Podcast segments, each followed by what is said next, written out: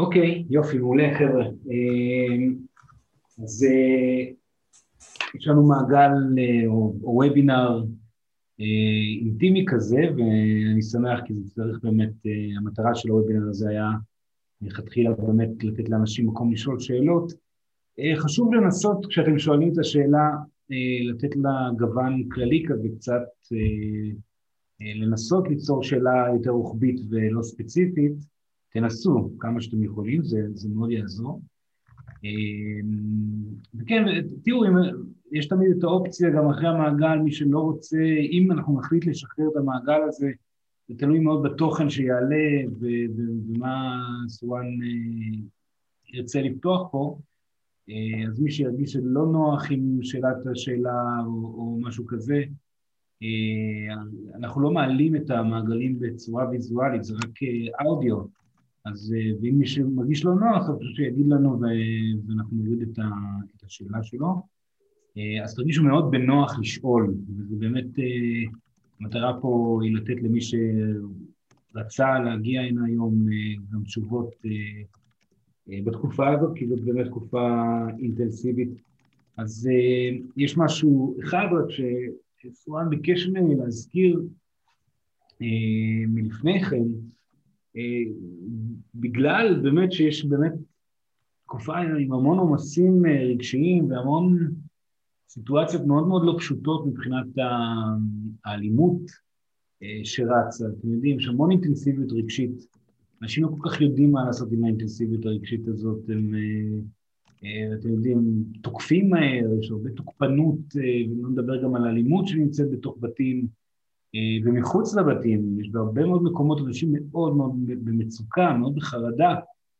ומאוד חשוב לנו לזכור בסיטואציות כאלו איך אנחנו אמורים להגיב, גם עם, גם עם תוקפנות שיכול להיות שעולה בתוכנו, אני יודע, עם כל מיני כפתורים שנלחצים, החרדות הכלכליות, הסכנות הקיומיות שעולות לאנשים, ואני בטוח שזה עולה לכולם, כי, כי המטען הרגשי הזה קיים. יש אנשים שיודעים לעבוד איתו יותר, אנשים שיכולים לעבוד איתו פחות, אבל השאלה היא באמת איך יודעים לעבוד עם זה, לא אם המטען הרגשי עולה או לא.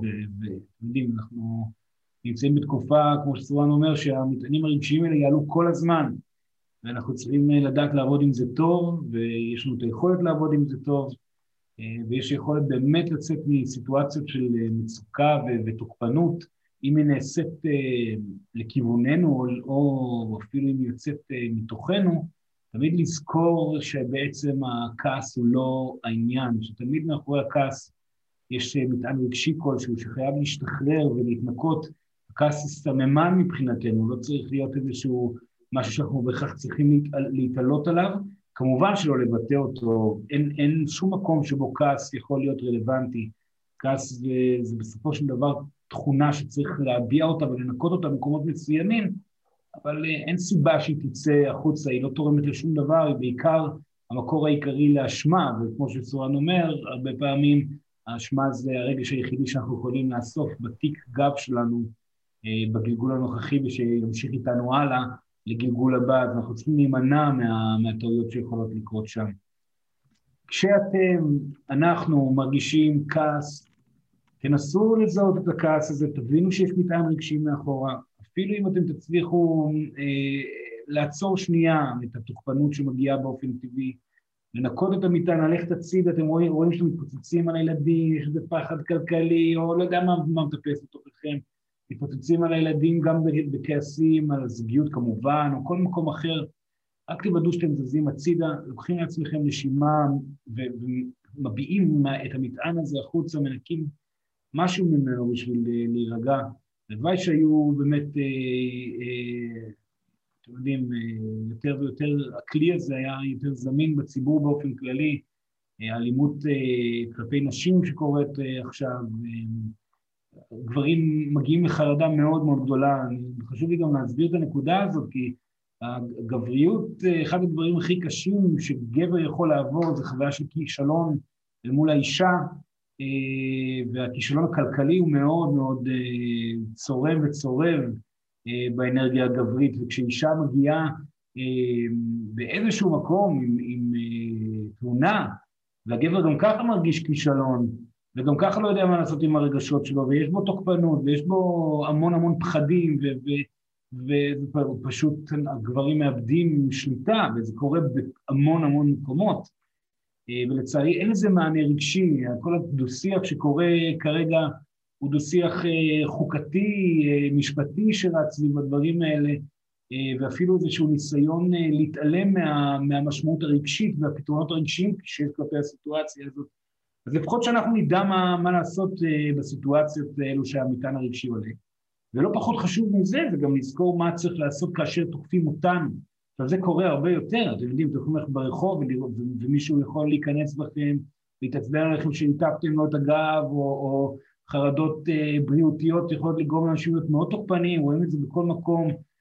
תזהו את המצב הזה ואל תאמינו לאגו שלכם שצריך להעמיד אנשים במקום. כמעט ואין מקרה שצריך להעמיד אנשים במקום אה, לפני שעושים הבעה רגשית. אחרי שמנקים את עצמנו ממטען רגשי אפשר לבוא עם מדויק, לבוא ולהגיד משהו, אה, ומעטים המקרים שהדבר הזה הוא נכון, אז חשוב לזכור את זה שאנחנו נתקלים בסיטואציה כזו, ואם זה בכלל קורה בבית, יש נשים שמרגישות אה, תוקפנות מהגברים שלהם, או לא יודע מה, או שאתם אה, מזהים איזה מישהו שנדבק אליכם, אתם צריכים לזכור תמיד שמישהו שמרגיש בנוח לשחרר מטען של תוקפנות כלפיכם, הוא מזהה ברמה אינטואטיבית את המצוקה הרגשית שיש לכם אל מול תוקפנות. חרדה קיומית וחרדה מאלימות היא חרדה שהיא נחלת אה, רבים, וגם אותה אנחנו צריכים לפתור. אני חייב להגיד לכם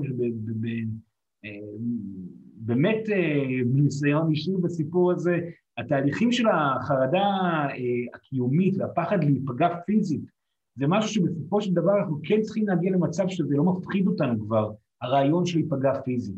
החוויה שהתקפו אותנו, היא נראית כמו משהו, אולי זה קשה להבין את זה, אבל מגיעים לזה בשלב מסוים, כמשהו שאפשר לחיות איתו, כמשהו שהוא חלק מהעניין.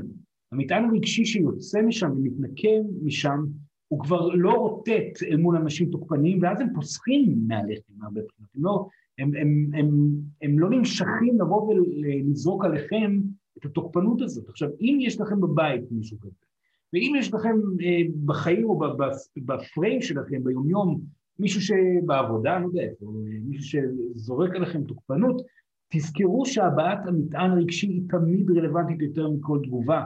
הרבה מאוד מקרים שאישה נמצאת מול גבר אה, תוקפני, אה, לבוא ולהגיד לו, אתה, אתה, אתה, לבוא ולהיכנס בו בתוקפנות גם כן מחמיר את המצב. ואם אישה נמצאת בסיטואציה כזאת, גם גברים, שהם יכולים רגע לעצור ולהגיד, אוקיי, רגע, זה מטען רגשי שלי, אני מתה מפחד, אני מת מפחד ממה שקורה פה, הבן אדם תוקפני, הוא יכול לתקוף אותי, ואתם תחליטו דווקא לבכות מול הגבר, או להביע את, את החולשה שלכם, ולא בהכרח להיות ישר בעמדה של כוח, אלא להביע את החולשה או למצוא את הזרימה המדויקת שם מבלי להביע בתוקפנות בתור התחלה. אתם תרגיעו את ה... את ה, את ה אתם יודעים, את הטמפרטורה בחדר דבר ראשון, וכמובן שמי שיכול, יכולה לצאת החוצה להבעת מטען ולהגיע לאיזון אה, אל מול החרדה, ומתוך זה גם פחות פחד אל מול הסיפור, זה באופן כללי ירגיע כל פעם מחדש. העבודה מול תוקפנות היא מאוד מאוד משמעותית. יש הרבה רמות של תוקפנות, בזוגיות זה מגיע המון המון פעמים, ואם אתם מרגישים חולשה בדבר הזה, ואם אתם אה, מותקפים ולכן מתכווצים, וזה קורה להרבה מאוד אנשים, תזכרו שהבעת המטען הרגשי הוא פתרון די מוחלט בסיטואציות אלו, וחשוב גם, גם לזכור שאין ספק שלמי שיש לו את הכלי של ההבעה הרגשית אנרגטית, זה הכי טוב, כי אתה יכול לעשות את זה, או יכולה לעשות את זה תוך כדי תנועה כשאתם ניצבים מול התוקפנות עצמה, ואז להוריד את, ה, את המשקל של המטען שקיים ביניכם, בין, ביניכם ובין התוקף, תוקפת, לא משנה מה, ובאותו רגע אז אתם יכולים להביא את השלום כבר אונליין, מה שנקרא, וזה משהו שהוא כלי מאוד מאוד חשוב. אה, אז למי שיש בו את הכלי הזה, או מי שמתפתח לעבר הכלי הזה, אני מאוד מאוד אה, באופן כללי ממליץ. חבר'ה יקרים, זה אה, חשוב שיהיה לנו את המודעות לדברים האלה. אני באמת מאמין שכשיש מישהו שיודע לנוע בתוך מרחבי תוקפנות, רק הנוכחות שלו, ואני אומר את זה מניסיון, מרגיעה את כל הסיפור וגורמת לאנשים גם להבין אינטואטיבית מה עושה אותו אדם אה, מולם. אז תעשו את זה למען עצמכם כמובן, וגם למען זה שנוכל לקרר את, ה, את כל האש בתקופה המשוגעת הזאת. זהו, זה מה שסורן ביקש ממני לדבר עליו, ואנחנו יכולים להתחיל. בואו נעשה רגע ניקיון קצר, שבו עם עיניים עצומות, תכינו את השאלות, תנסו לראות איך אתם שואלים את זה בצורה רחבה, אם לא, זה גם בסדר. אמ, זהו. סורן ייתן תשובה רחבה, אני כבר מכין אתכם, הוא, הוא נמצא את הדרך להעניק תשובה רחבה בכל מקרה, וגם ייתן לכם את התשובה הספציפית כמו שאני כבר מכיר. יאללה, בעיניים עצומות, וביחד איתי, שלוש שאיפות עמוקות. שאיפה ראשונה, נשיפה, שאיפה שנייה, נשיפה, שאיפה שלישית.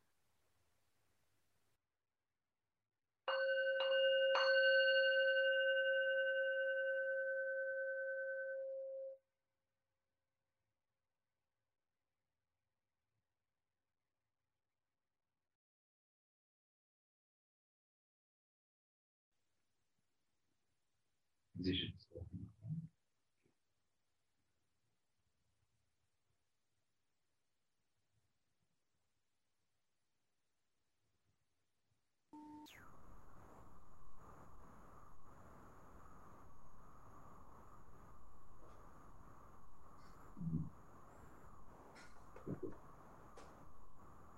שלום, שלום.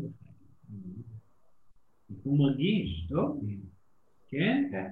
הרבה זמן לא ראה אותו. הוא בא לעזור ככה. אני שמח שהוא פה, תודה רבה. הוא לא עייף, נכון? לא. תודה רבה לך, עינת, שבאת היום לעזור לנו כאן. שלום, שלום לכם, שלום כולם. סורן שמח מאוד לראות פה. ערב טוב, סורן. ערב טוב, סורן. ערב טוב. יש עוד אנשים שרוצים להגיד לו ערב טוב, סורן, נשמח לשמוע ערב טוב. ערב טוב. ערב סורן. ערב טוב, איזה יופי. אנחנו מאוד שמחים, מאוד, ערב טוב. אנחנו מאוד מאוד שמחים להיות פה היום במעגל הזה. אנחנו מבקשים מכם כבר עכשיו לזכור, להיות אה, מאפשרים מאוד, לגעת במקומות שבהם אתם מרגישים איזשהו מטען יושב בראש או בעיניים או באוזניים או בפה ובאצבעות, אם יש לכם תכשיטים או, או משקפיים שמפריעים לכם, להרגיש אה, חוויה של נעימות ונוחות, תרשו לעצמכם גם כן להוריד. תנו לנו להעניק לכם, יש ישויות רבות שמחכות אה, לאפשרות לבוא ולתת לכם, וסורן פה הוא רק שליח של הישויות, ויש אה, בקשה כללית מסורן לבוא ולהזכיר את זה, ולכן סורן מזכיר את זה בכל פעם. אז אנחנו כאן במעגל של, של אה, שאלות ותשובות, אנחנו שמחים מאוד לבוא ולהעניק לכם אה, תשובות כלפי דברים שגורמים לכם אולי הרגשה של חוסר נוחות, או דילמות לא פתורות כלפי דברים, או נקודות שאתם לא מבינים עדיין ורוצים לקבל תשובות בהירות, בשביל זה סורן הגיע, סורן לא ימתח את הזמן יותר מדי וכבר יעביר לכם את היכולת לשאול שאלות ואולי אפילו נצליח לתת לכולם את התשובות. אז מצוין, אפשר להתחיל. זיו נמצא שם היום. כן, אני כאן. יואן אוהד, כן, כן, יפה. עכשיו קצת מים. כן, בבקשה. אוקיי, אז אה, תודה סורן, אנחנו uh, נזכיר שמי שרוצה לשאול שאלה צריך להרים יד וירטואלית איך עושים זאת? לוחצים על כפתור פרטיסיפנטס בסרגל למטה, ואז מצד ימין, אה, בחלון שנפתח, לוחצים raise hand. אני רואה שכבר חלקכם אה, הרימו אה, יד. בשביל לאפשר לכולם לקבל תשובה, אנחנו נבקש מכל אחד לשאול שאלה אחת בלבד היום, וגם נשמח שתשאלו בשידור, עם או בלי מצלמה. מי שרוצה לשאול בעילום שם, בבקשה, כדי שזה יהיה מסודר, שלחו את השאלה למייל info@suran.co.il שלום סורן. שלום לך. רותם, מה שלומך ילדה יקרה? רו, כבר לא ראה אותה הרבה זמן כאן. נכון, אבל אני ראיתי אותך. יפה, סורת שמח. שלום, שלום. ויש פה את אלעד. איזה יופי, איזה יופי. סורת שמח מאוד לראות גם אותם בצורה שכזאת. ויש לכל אחד מאיתנו שאלה. כל אחד מכם שאלה. אז בואו ננסה לראות אם זה אפשרי. כן, אז מי שואל שאלה ראשונה? גיא. תשאלי,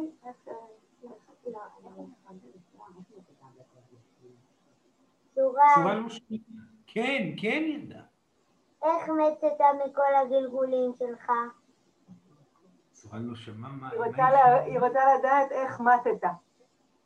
איך סורן מת בכל הגלגולים? או, איזו שאלה.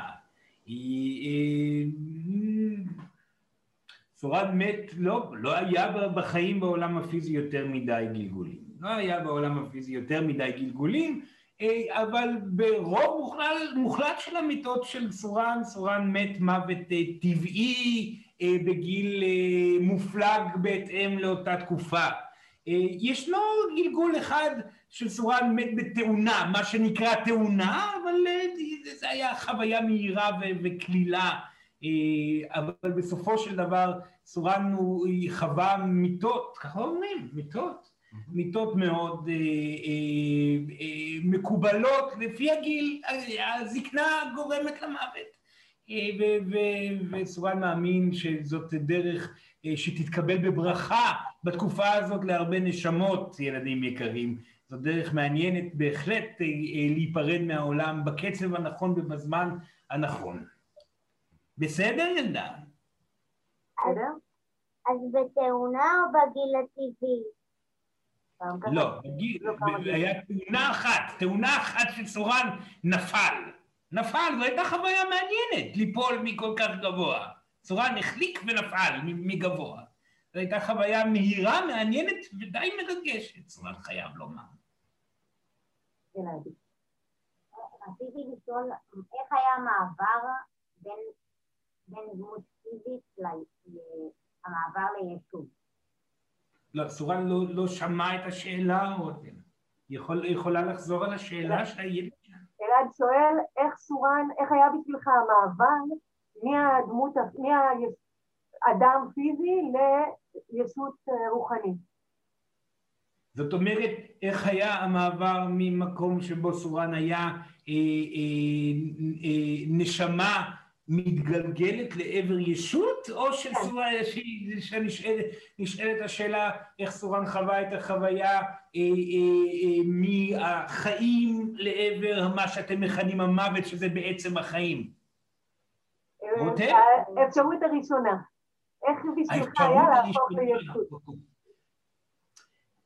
איך זה היה? דבר ראשון, בשביל שאתם תגיעו למקום שבו אתם תהפכו להיות מה שנקרא ישויות, עליכם להגיע למצב שהמוות שלכם מאוד מאוד לא, אתם לא רוצים בו. החיים שלכם צריכים להיות מרתקים ומרגשים ומשמחים בצורה שכזאת שהדבר האחרון שאתם רוצים שיקרה זה בעצם שאתם תמותו. וזה משהו שלא כל כך מתקבל על רוב הנשמות, מעטות הנשמות שמגיעות למצב שהן אינן רוצות אה, אה, אה, לצאת, שהן אינן רוצות להישאר בעולם. רוב הנשמות, כאשר הן מסיימות את הגלגול, הן מסיימות בשמחה ובצחוק גדול, איזה יופי, סיימנו, הוא. זאת הייתה חוויה עמוסה וקשה, איזה כיף שחזרנו הביתה. וזה משהו שסורן רואה שוב ושוב ושוב ושוב. בשביל להגיע למצב שאתם מקבלים את כרטיס היציאה מהגלגולים הפיזיים שלכם, עליכם להגיע למקום שההתבוננות שלכם על החיים עם כל הקשיים וכל הפחדים וכל מה שעולה בדעתכם בגלגול האנושי, לא מפחיד אתכם ומלא בהנאה ובשמחה וכל הכלים שאנחנו מדברים עליהם, של ההבעה הרגשית והדיוק והבחירה בעשייה ובתנועה והחוויה ההולכת וגדלה של הטוב בחייכם מתוך דיוקים כאלו ואחרים, מובילים אתכם למצב שאתם אינכם רוצים לעזוב את העולם הפיזי. מי שאיננו רוצה לעזוב את העולם הפיזי. ואפילו, איך אתם אומרים על זה, מתבאס על כך שצריך לעזוב את העולם הפיזי, שם מגיע המקום שבו הוא משוחרר אה, אה, לעבר האינסוף. ישנו מעבר אינטנסיבי מאוד אחרי מוות אה, שקורה, זה משהו שסורן לא דיבר עליו אף פעם, אבל הנה, ישנם ילדים ששואלים שאלות מעניינות. ישנו מעבר, או אפשר לקרוא לזה אפילו מעין מבחן, שעוברת נשמה אשר סיימה את גלגוליה הפיזיים והופכת להיות ישות. כל נשמה עוברת מבחן אחר, אשר בו אין זמן ואין מרחב, שעליה במבחן הזה לפתור את הדילמה שהיא נכנסה ולהבין איך לעשות את זה. סורן חייב לומר שהמבחן של סורן היה מאוד מרגש ומרתק וכלל נפילה לעבר האין סוף. היא כאשר אין יכולת לאחוז בשום דבר ולתפוס שום דבר ולנוח ופשוט נפילה חופשית וסורן היה צריך לעבור אין סוף זמנים עד כאשר הגיע להרפאיה המלאה שהוציאה אותו מהנפילה הזאת. אז זה משהו שכל נשמה תעבור בדרך אחרת, אך כאשר המבחן עובר אחרי הפרידה הזאת מהעולם הפיזי, קורה שינוי מאוד מאוד גדול, ושם הכל נפתח לעבר החוויה האינסופית, שאתם יום אחד תזכו לעבור אותה, כל אחד בזמן שלו. אין סיבה לרוץ לעבר המטרה להיות ישות. זה ממש לא יעבוד לכם אם תנסו ותרוצו לעבר המטרה להיות ישות. פשוט תוודאו שאתם חיים את חייכם בדיוק רגשי כל רגע שעובר לעבר העושר שגלום ויכול להיות בעולם הפיזי עם כל הצרות והפחדים שאתם נתקלים בהם ביומיום, והמתנה כבר תגיע לבד. ותזכרו, אתם לא תרצו להתקדם הלאה. העולם הזה הוא כל כך מפואר, אפשר להעביר בו מטענים רגשיים ולראות תוצרת מתהליכים, לאהוב אנשים קרובים קרובים, הילדים שלכם, הבני זוג שלכם, החיות שסביבכם, הציפורים, העצים. המקום הזה הוא גן עדן בדיוק כמו שהוא גיהנום, וזאת בחירה שלכם, מה תוכלו לעשות בתוך המסע הזה. האם תיצרו אותו כגן עדן מהדיוק וההתבוננות שלכם, או שתחוו אותו כמו גלגולים אחרים שחוויתם, מעובב, גן עדן וגיהנום, ולפעמים חמור לכיוון הגיהנום. בסדר? אוקיי, תודה. מצוין, שאלות נפלאות. כן, בבקשה. הייתה לי רק שאלה אחת שרציתי גם לשאול, על, ה, על הנושא של מי שמוותר על הכל, זוכה בהכל. כן. רציתי לבקש אה, את העצה של סורן, איך לעשות אה, למי שזה קשה לו, איך לעזור למישהי שקשה לה לעשות את זה, ואני רוצה לעזור לה בתהליך. כן. דבר ראשון, אה, על מי שרוצה לעשות את זה, עליו באמת להאמין שזה דבר שהוא יכול ואפשרי לעשות, ובאמת מביא תוצאה. קשה לעשות מהלך של הרפאיה ממשהו כל עוד אתם עדיין בטוחים שאתם יכולים להשיג את הדבר על ידי פעולות כאלו ואחרות. זה מאוד מאוד קשה. ברוב מוחלט מהמקרים האנשים אשר בוחרים להרפות מהכל הם, הם אלו האנשים אשר ניסו בכל כוחם להגיע לתוצאה מסוימת ולא הצליחו, וניסו שוב ולא הצליחו, ואז הם הבינו שבעצם זאת לא הדרך הנכונה לפעול מטרה וציפייה ותפילה ודמיון מודרך וריצות ושיפור עצמי וכל הזמן לנסות ולנסות ולנסות המצוקה הרגשית שנוצרת מתוך הניסיון הגיעה לאנשים אשר בוחרים בהרפאיה, וזה רוב גדול מהאנשים שמקשיבים לסורן. הבינו שפשוט זה לא דרך שמועילה. ההרפאיה מהכל מגיעה מתוך הבנה שאתם אינכם רוצים להמשיך לצפות. הבעיה היא שישנם אנשים שחושבים שאם הם ירפו מהכל הם יזכו במשהו ואז הם עדיין נמצאים בציפייה ולכן הם לא מצליחים להרפות מזה עד הסוף באמת. אז אם אותה בחורה רוצה זוגיות לדוגמה, והיא אומרת, טוב, אז אני אנסה להרפות מהכל, ואז תגיע לי זוגיות, לא, זה לא הפתרון, או כל דבר אחר. כל מה שאתם רוצים בחייכם, עליכם להגיע לשלמות מלאה בלעדיו. כל מה שחסר לכם בחיים, עליכם להגיע למקום שאתם שלמים ומאושרים בלעדיו. וזה משהו שצריך להזכיר לאנשים שחותרים לכך בפעם הראשונה. עליהם לדעת ולזכור שהמטרה היא לא להשיג שום דבר, אלא להשיג את עצמם, אלא להגיע למתנה כלפי עצמם ולהתרחב עם עצמם ולהגיע לשלמות עם עצמם, ואז מתוך השלמות הזאת דברים יקרו. אך מה יקרה? הם לא יכולים לדעת.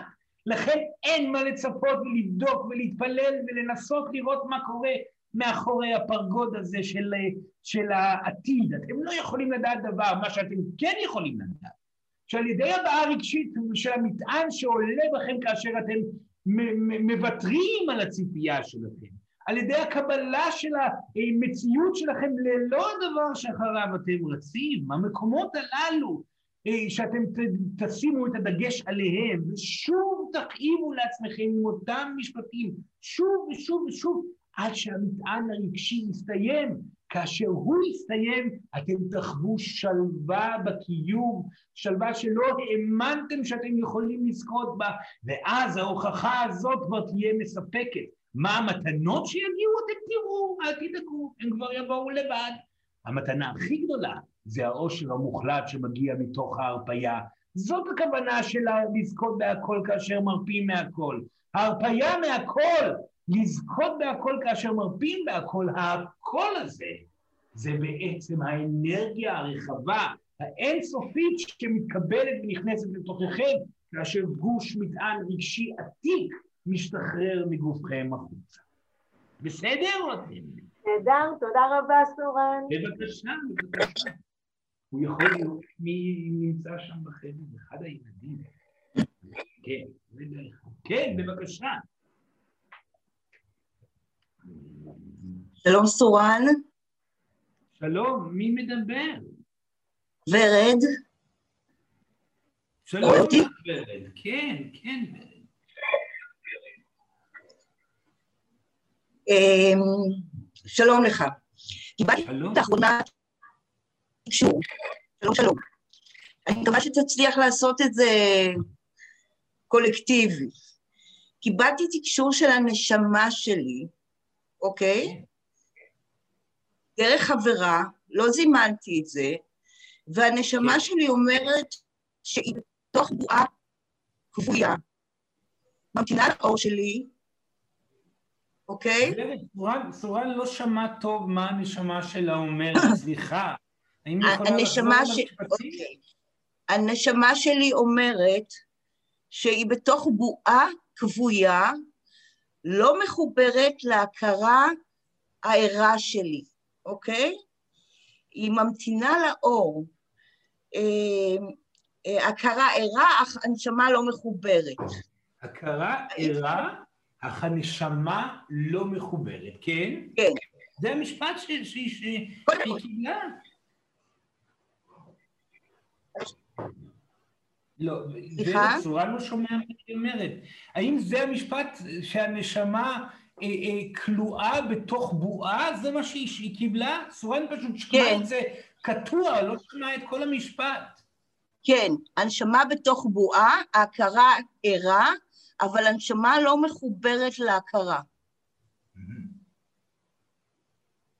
אז, אז רגע, ורד, זו שאלה ספציפית מאוד, הסורן צריך רגע לראות רגע על מה מדובר. רגע אחד.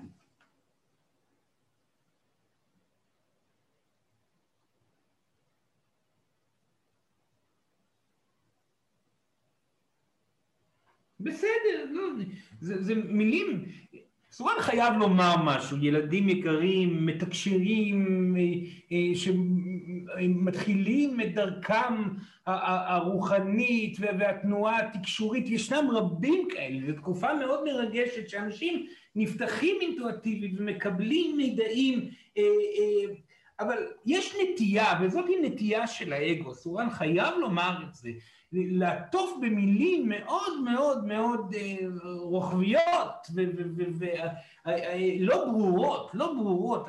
אנחנו מדברים מאוד ברור. למה, למה שלא נדבר ברור? הרי אנחנו יודעים לדבר. למה שנגיד משפט כזה לא ברור? אה, אה, אה, גם אני שואלת, גם אני שואלת את זה, קיבלתי את זה מחברה, גם אני שואלת, לא קיבלתי את זה... זה סורן חייב לומר, אנחנו ישויות שיודעות לדבר. אין לנו שום סיבה לדבר לא ברור. Okay. הניסיון לדבר לא ברור הוא כבר מגיע מתוך סיטואציה שהמתקשר או המתקשרת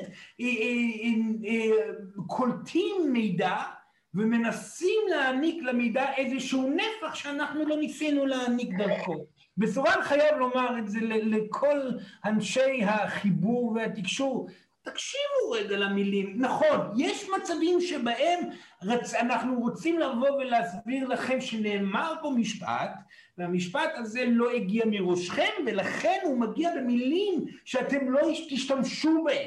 זה יכול לקרות. אבל אה, מעטים המקרים שהמשפט לא יהיה ברור. למרות, זה, זה באופן כללי סורן מדבר לא, רק, לא, לא כלפי ורד כרגע, אלא באופן כללי. אז כן. מה אומר המשפט הזה? המשפט אומר משהו מאוד מאוד פשוט. המודעות, ההכרה של הנשמה קיימת, זאת אומרת, היא יודעת את כלי הרוח, היא יודעת איך לנוע בתוך המרחב הקיים עם כלים רוחניים, היא זוכרת אותם, אך היא איננה מחוברת למידע. וכאן סורן חשוב לו לומר, חיבור למידע רוחני שקיים דורש סך הכל את הבחירה לשנות כיוון ולהתנהל מתוך המידע הרוחני שאותו אתם כבר יודעים. וזה המסר הספציפי שהיא קיבלה, עם מילים לפה ולשם. בסדר, ורד? לא. שמעת? לא הבנתי, סליחה, סליחה. אז סורן הסביר את זה שוב. אם אתם יודעים את המידע הרוחני, ויודעים מה לעשות בשביל לשפר את חייכם, או לנוע בתוך עולם הרוח בצורה עוצמתית יותר ונכונה יותר, ומחוברים למידע הקיים, אבל לא חיים אותו בחיבור מלא, זה אומר שכל מה שנותר לכם זה להתחיל לפעול ביומיום עם המידע הקיים, על מנת שהחיבור יקרה. הפעולה האקטיבית בעולם הרוח היא מה שמחבר בין תודעה רוחנית לגוף רוחני. מי שרק יודע ולא פועל איננו מחובר לאנרגיה הרוחנית, לאנרגיה הרחבה יותר, והנשמה שלנו מעוניינת לפעול בעולם הרוח, לפעול כמו שעולם הרוח מבקש ממנה. זה הכל. ברור, okay. אוקיי. זאת בקשה של הנשמה שלה לקחת את המילים ולהפוך אותם להלכה למעשה. טוב? תודה רבה.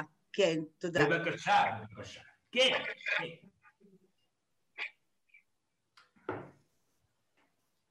שלום. שלום, שלום לך. מה, מה השם שלך, ילדה? דנית. דנית. הכל בסדר? הבחור פה שואל אם הכל בסדר. הכל בסדר. כן, מצוין. בחורה פה. בסדר גמור. כן, כן. אמ, יש לי שאלה בסיסית. אני... דנית, נכון? דנית היא אמרה שם דנית? כן. יפה. שלום, דנית. היי, שומעים טוב? כן. אוקיי. אה, יש לי שאלה קצת בסיסית. אני... אני לא יודעת לבכות. כאילו... אני לא יודעת לבכות, וכאילו זה מונע ממני? כאילו, צריך פיזית את הפורקן הזה של הבכי? השאלה אם היא מרגישה צורך לזה. זה, מי שלא יודע לבכות וטוב לו בחייו כמו שהוא, לא צריך עכשיו לפתוח את ברז הבכי. השאלה אם ישנה מועקה, אם ישנה מציאות קשה ויש אה, אה, חוויה של חרדה תמידית ומטען רגשי קשה, זאת השאלה שנשאלת דנית לפני, לפני הכל, האם טוב לה והיא מאושרת בחייה, למה לרוץ לעבר בכי, שתחיה את חייה בטוב, שת, שתהיה מדויקת בפעולות ובמעשים, שלא תגרום לעצמה להרגיש אשמה בשום פעולה או חוסר פעולה, דיוק הוא מספק למי שלא נפתח לו העולם הרגשי, רק כאשר מתחילה להיות סיטואציה בחייכם, שאתם נתקלים בדילמות שבעצם מעידות על כך שהבעה הרגשית היא רלוונטית, צריך להתחיל לנוע לעבר הבעה הרגשית. דנית, היא הבינה את מה שסורן אמר? לא כל כך. לא כל כך. האם היא מרגישה מאושרת? האם היא מרגישה קרובה לאנשים ושמחה בחלקה, מאוהבת ואוהבת? האם נעים לה בעשייה ובנתינה וביצירה שלה? האם טוב לה? אה, בגדול, כן, אבל תמיד יש מקום לעוד. תמיד יש מקום לעוד? למה שיהיה מקום לעוד? למה צריך עוד? אם טוב לכם, אז למה צריך עוד? עדיף פשוט לוותר על מה שצריך, ואתם חושבים שצריך אם טוב לכם, ולהיות שלמים עם הקיים, דנית. Mm. האם היא יכולה להתחבר לזה? כן. או שזה מעציב אותה כאשר סורן אומר את זה? זה לא, זה לא מעציב, פשוט אני חושבת שיש לי, שיש איזה כלי שהוא לא זמין לי, שזה, כי אתה, זה כלי שאתה כל הזמן חזרת עליו. נכון. ואני מרגישה אבל, אבל היא אמרה בעצמה שכרגע היא לא מרגישה שום סיבה לחבור לכלי הזה, נכון, דנית? אה, אני לא מאושרת ברמה של אני מוכנה לצאת מהעולם, זה הכוונה שלי, תמיד יש מקום לעוד. אז... תמיד יש אה, מקום לעוד. אבל ילדה יקרה, השאלה אם האושר ישתפר, אם יתרפא מהדברים שאותם היא חושבת שהיא צריכה. ויכול להיות שהיא חושבת שהיא צריכה להתקדם לעבר איזשהו מהלך רוחני שלא נמצא בהישג ידיה על מנת שתהיה מאושרת יותר, ודווקא ההרפאיה שלה מהניסיון להגיע למהלך הרוחני הזה היא זה שתביא אותה לאושר גדול יותר, דנית. אוקיי. ברור? כן. אין מה להילחם על התפתחות רוחנית. אל תיכנסו למרוץ האגו בתוך העולם הרוחני, המדויק כמובן. לא צריך עכשיו לנוע לשום מקום. טוב לכם, תודו לאלה. נעים לכם, תצחקו עד השמיים. קשה לכם שאתם לא במקום שאתם הייתם רוצים להיות ברמה רוחנית, תוותרו על המקום הזה, אז ת, ת, ת, תיפרדו ממנו, אולי יצאו כמה דמעות, תתאבלו על זה שאתם לא נוגעים בכל מיני תובנות רוחניות, עזבו את השטויות האלו. תחיו את הרגע בשמחה גדולה. זאת המשמעות והמטרה של כל הסיפור. אז מי שהבכי לא זמין ולא, אה, כרגע לא צריך אותו, אין מה להתעקש עליו. כאשר תצטרכו אותו, הוא יבוא לבד, תודה לאלה. תהנו מהקיים, דנית, בסדר? לא לרוץ קדימה, בעיקר לא בעולם הרוחני. לזהות את הקונפליקט, לפתור אותו, ובמצב כמו שהיא מתארת, דווקא ההרפאיה מהניסיון להתקדם רוחנית, היא הצד הרוחני הטוב ביותר. טוב? בסדר, תודה. בהצלחה, ילדה יקרה. תודה רבה לה. כן. ערב טוב סורן, זה יעקב. ערב טוב, שלום לך יעקב. אה, ראשית, אני נמצא גם עם אניטה, אני אשאל שאלה. שלום אניטה, שלום, שלום. אז ככה, רציתי לשאול, אה, בנושא הבעה רגשית אנרגטית, אני עושה המון. ומזדמן לי פשוט בחיי היום-יום נסיעות ואני עושה את זה ומוותר באמת על הרבה דברים ומוציא המון כאב. העניין הוא שכל הוויתור הזה על האגו, האגו תפס אצלי נפח מאוד מאוד גדול והנפח הזה הצטמצם ונוצר איזה ריק מסוים. עכשיו הריק הזה גורם לריקנות, יש לי המון ריקנות אחרי שאני מוציא הרבה רגש הרבה כאב, מוותר על האגו, נשארת הריקנות, הריקנות הזו גם כן כואבת. כן. ואני נמצא, אני מוצא את עצמי לפעמים בתוך איזה בור שחור וקשה לי לצאת ממנו. אני מגיע הביתה, אני רוצה לצאת למקום של הבית בשביל להיות בשביל, בשביל כל האנשים שסביבי, וקשה לי לצאת מאותו בור עמוק הזה. והבור כן. הזה חוזר שוב ושוב ושוב. הכוונה שלי שכל התהליך של ה...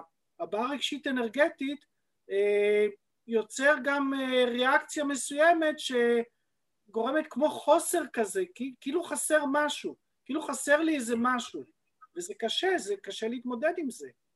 כן, אז יעקב, שאלה נפלאה דבר ראשון. דבר החשוב לזכור במצבים שכאלו, אם אתם מתקשים להגיע לתנועה מלאה כאשר אתם מסיימים את ההבעה הרגשית אנרגטית, תמיד תזכרו לעבור לחזית האנרגטית, בסדר יעקב?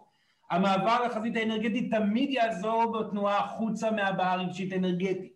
דבר שני, אם אתם מרגישים שההבעה הרגשית אנרגטית לא תורמת אלא מפריעה, זה הזמן להפסיק את ההבעה הרגשית אנרגטית, יעקב, ברור? להניח לזה.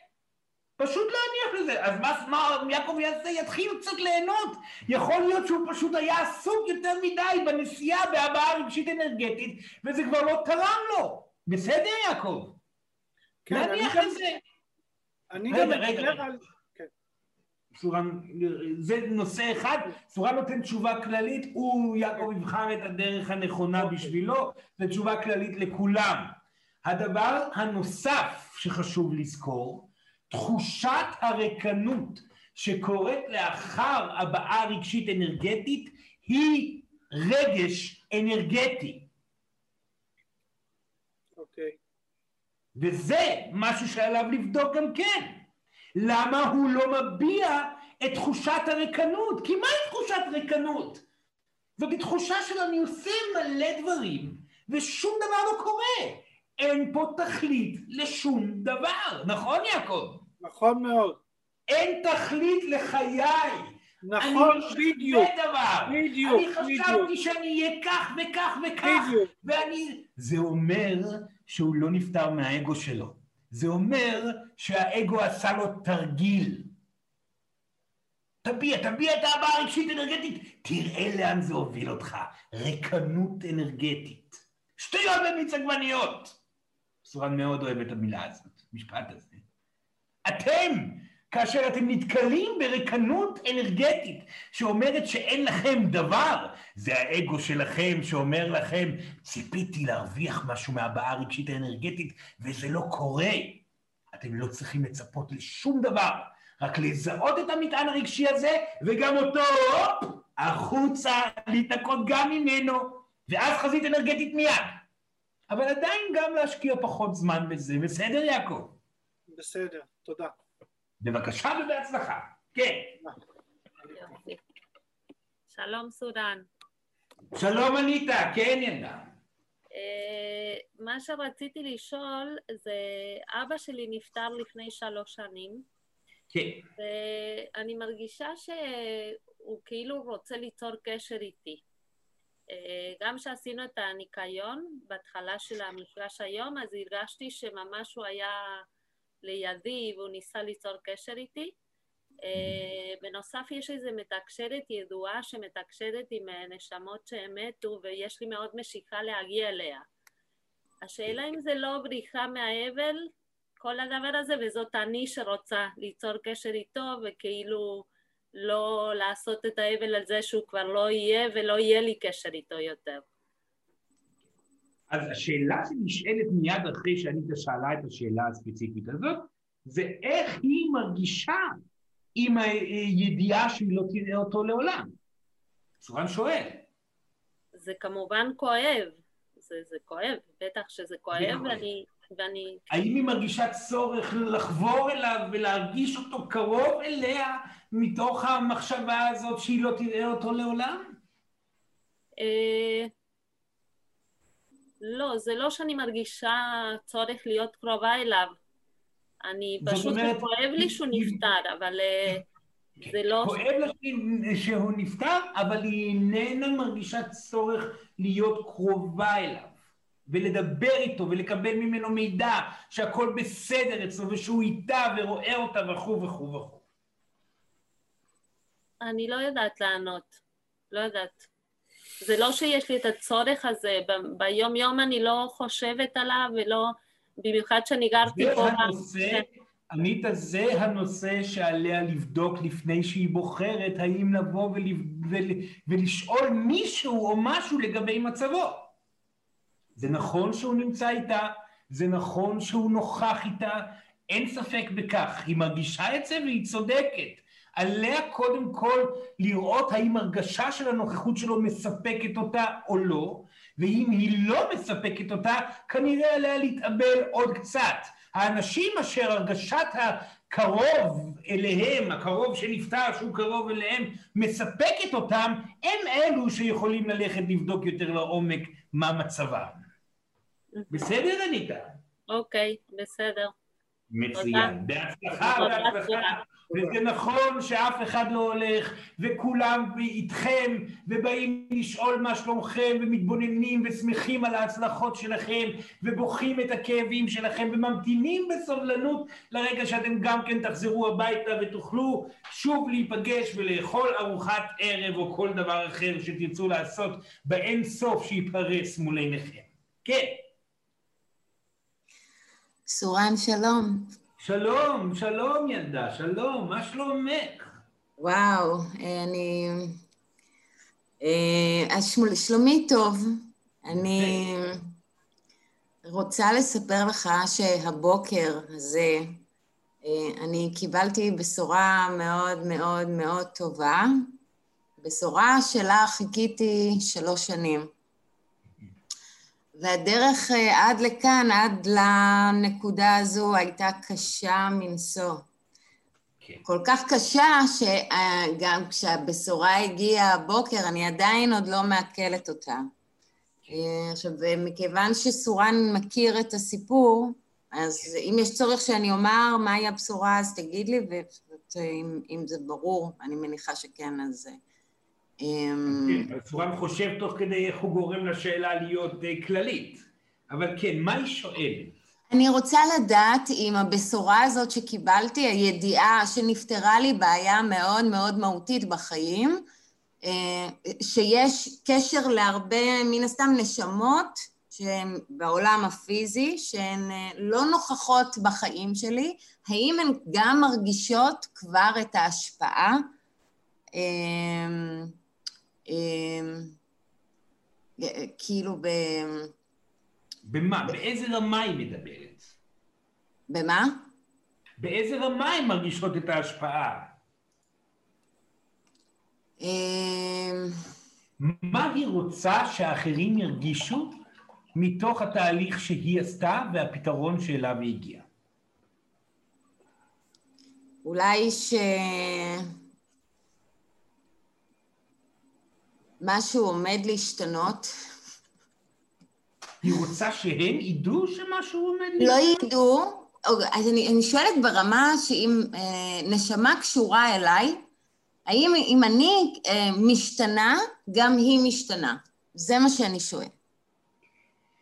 כאשר אתם משתנים, וזו כבר שאלה יפה ורחבה ומדויקת, כאשר אתם משתנים, הכוונה מה, מה זה משתנים או פועלים שונה ממה שהייתם רגילים לפעול ומחליטים להשתפר בתנועה האקטיבית ובדיוק היומיומי שלכם ומוותרים על כל מיני נטיות קבועות שעשיתם בעבר שכבר זיהיתם שהן לא טובים לכם, טובות לכם או מצד שני עשיתם תהליך רגשי מספק כלפי מציאות מסוימת ולכן מתוך הרפאיה מלאה מהציפייה כלפי הנושא הגיע פתרון, שזה הנושא, זה הסיטואציה שהיא מדברת עליה, נכון שנב? כן, כן.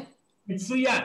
כאשר אתם נמצאים בשינוי, אף אחד לא יודע דבר. קבלו את זה. קבלו את זה כדבר מוחלט. כי אם אתם נמצאים במקום שאתם מצפים שאחרים יבינו דבר מה מתוך השינוי שחל בתוככם, לא יצרתם את השינוי במלואו. ברור שנע. כן. אל תרשו לעצמכם ליפול במקומות האחרונים שהאגו יציב אה, מולכם ותחת רגליכם את המכשולים, וזה מכשול אחד לפני האחרון. ותרו על הטרנספורמציה הכללית.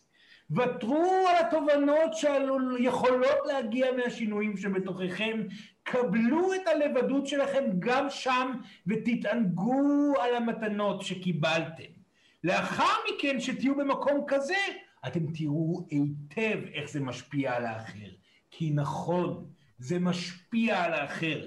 כאשר אתם מגיעים לפתיחה חדשה ומקבלים תשובה טובה ומקבלים שינוי טוב וגדול בחייכם, אתם בסופו של דבר יוצרים תנועה אנרגטית רוחבית שמשנה את מצבם של האנשים שנמצאים סביבכם. כן, זה נכון, אבל זה לא יגיע אם אתם תהיו בציפייה כלפי זה.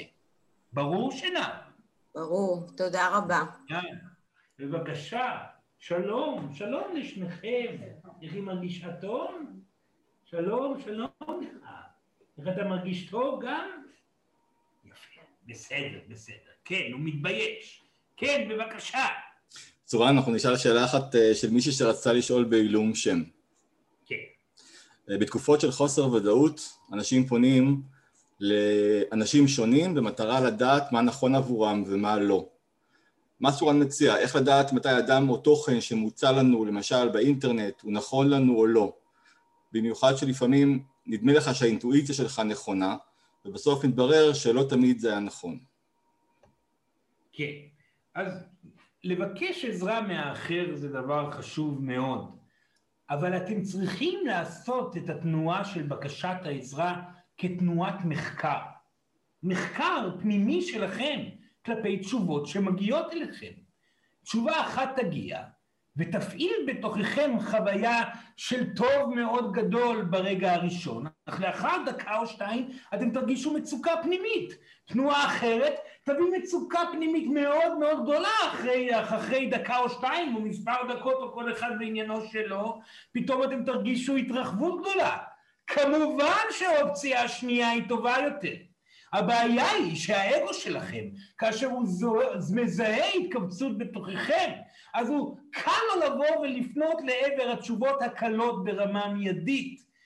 כאשר אתם מגיעים למצב שבו המטען הרגשי איננו מאיים עליכם, אתם יכולים לפנות לתשובה ולא לפחד מהאלמנטים המכאיבים שבה ולזהות את התנועה האנרגטית העתידית שיכולה לקרות ברמה רגשית כאשר אתם תעברו ותחלפו מעל וממעבר המשבר הרגשי הראשוני. כאשר ישנו משבר רגשי ראשוני, אך בתוכו, כאשר אתם שומעים תשובה בעלת משבר רגשי, כי תשובה בעלת משבר רגשי רואה את האמת, אך בתוכו לאחר מכן ללא תוקפנות של זה שמעביר את התשובה, בצורה נעימה מאוד, אומר אותו אדם, הקשיבי, את צריכה ללכת ולעשות את הדבר הזה, ולאחר שיהיה קשה את תרגישי הקלה. את צריכה לוותר על דבר כזה או אחר בצורה מלאה, וכן יהיה פה מטען רגשי שייצא ויהיה הקלה. את צריכה לקבל שאת אשמה בכך וכך, ולהודות באשמה ולהגיד סליחה אמיתית, ולאחר מכן תרגישי הקלה. תשובות שכאלו שרואות את המרחב וגם גורמות לאדם להבין אינטואטיבית שזה מקום נכון ברמה נשמתית בתהליך שלו, מנצנצות באור אחר. יש ברגש, בתשובה את הכאב, אך גם התשובה תמונה, את, גם הטוב והפתרון וההקלה והשמחה היא תמונה בתשובה גם כן. ישנם מקרים שתשובה היא פשוט קלילה ונפלאה, אתם חכמים וטובים ו- ואיזה יופי ו- והכל פתוח ואתם יכולים ליצור קסמים ולעשות, זה מאוד נעים כי זה פוסח מעל המועקה הרגשית, אבל לא, בסופו של דבר אתם תצטרכו להתמודד אל מול השינוי, ושינוי תמיד ייגע גם בכאב.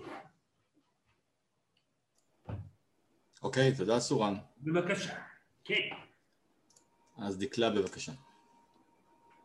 כן, שלום דקלה. שלום, שלום. אה, רציתי לשאול, אה, אחרי, אני נמצאת אחרי, תוך כדי תקופה מאוד אינטנסיבית. יש לי שאלה לגבי הערכה עצמית, אה, שאני מרגישה שבאמת הבעת כאב גדול לאורך זמן, הרבה בכי ו... זה, זה, זה מפריע לי לראות את האור בסופו של דבר, זה פוגע בהערכה העצמית שלי ודווקא מושך אותי למטה. כן. כאילו גורם לי להרגיש קצת שאני מפרפרת בעולם, בעולם ופחות בטוחה בעולם. ובסופו. של דבר זה פוגע בביטחון שלי לפעול בעולם באופן שהוא באמת תורם. אז כן. אני לשאול לגבי זה. דקלה, נכון? השם היה דקלה? כן, נכון. מודיקלה, שם מודיקלה, בסדר. ילדה יקרה, כאשר אתם מרגישים דבר שכזה, שהמטען הרגשי לא יוצא בצורה מקלה, זה אומר שכנראה עליכם לשים בצד את ההבעה הרגשית ולהיות עסוקים בהתגברות שלכם ובתנועה האקטיבית בחזית האנרגטית ובדיוק.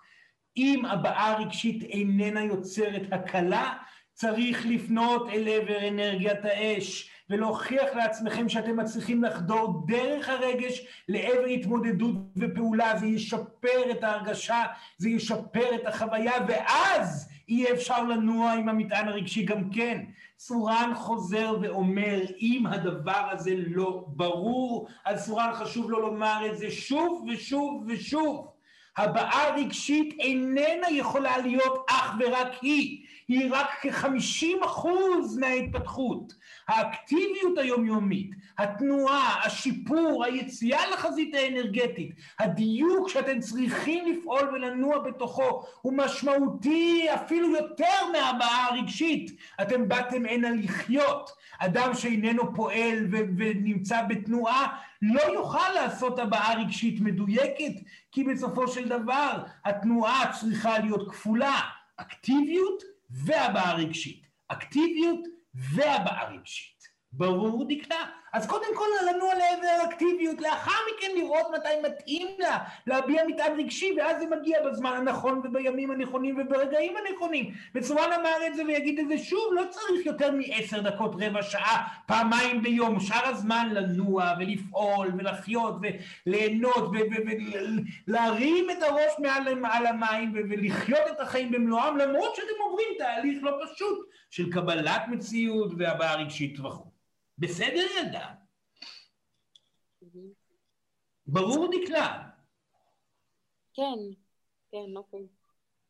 זה לא פשוט, סורן יודע שזה לא פשוט. מאוד קשה ליצור תנועה מתוך מקום של כאב ונפילה לעבר אה, המים העכורים והקרקעית שנמצאת בנפילה. היא מאוד קשה. ועליכם לזכור ששם אתם צריכים בכל הכוח לפעמים לאסוף את עצמכם ולנוע חזק קדימה לעבר העבודה, לעבר העשייה, ולהיות במאה אחוז נוכחות בפעולה אקטיבית, ובמאה אחוז נוכחות בתוך היצירה, וכל אחד בעניינו שלו. בסדר? מצוין. בהצלחה יקרה. בסורן גם חשוב, רצית להגיד משהו דקלה? לא, אני אומרת שאני בעשייה סך הכל, זה לא בא במקום עשייה, זה... השאלה כמה הנוכחות שלה היא בתוך הפעולה. Mm-hmm. נוכחות מלאה, חזית אנרגטית, לא קיים שום דבר חוץ מהעשייה. הבעה הרגשית היא תעשה אחר כך, רק העשייה, הנתינה, היצירה, הדיוק והשיפור. טוב? Mm-hmm. בהצלחה ילדה, ואנחנו נעזור לכם, מי שצריך עזרה בדברים האלו, פשוט לקרוא לנו ואנחנו נעזור לכם ליצור את הדחיפה הראשונית אה, אה, שסורן דיבר עליה. כן, בבקשה. כן, איריס בבקשה. שלום סורן. שלום, שלום. אה, אני אשאל שאלה קצת אישית, אבל אולי יש אנשים שחווים את מה שאני חווה. כן. אני מרגישה שאני מאוד מתפתחת בשנה האחרונה, ובאמת אה, מתקדמת יחסית לאיפה שהייתי, ומצד שני, כל הזמן צצות בעיות בריאות אה, כאלה ואחרות, ומעלות לי משהו שכל החיים, שמלווה אותי הרבה בשנים האחרונות, וזה הפחד הבריאותי. אה, ואני אשמח לשמוע איזושהי תובנה למה זה קורה לי ואיך אני יכולה להתמודד עם זה. ואני בעצמי מטפלת גם, בחרתי בתחום של הבריאות כתחום אה, שאני מגשימה את עצמי בו מבחינת עבודה, אבל עדיין אני מרגישה שכל הזמן זה אה, צץ בדרכי, כל פעם משהו אחר. אה, כרגע זה בעיות במערכת השתן, אבל זה לא משנה, ואני כן, נופלת לפחד הבריאותי. כן. צורה מבין את השאלה, איריס, נכון? איריס זה השם איריס, שלה? איריס, איריס, כן. כן. איריס.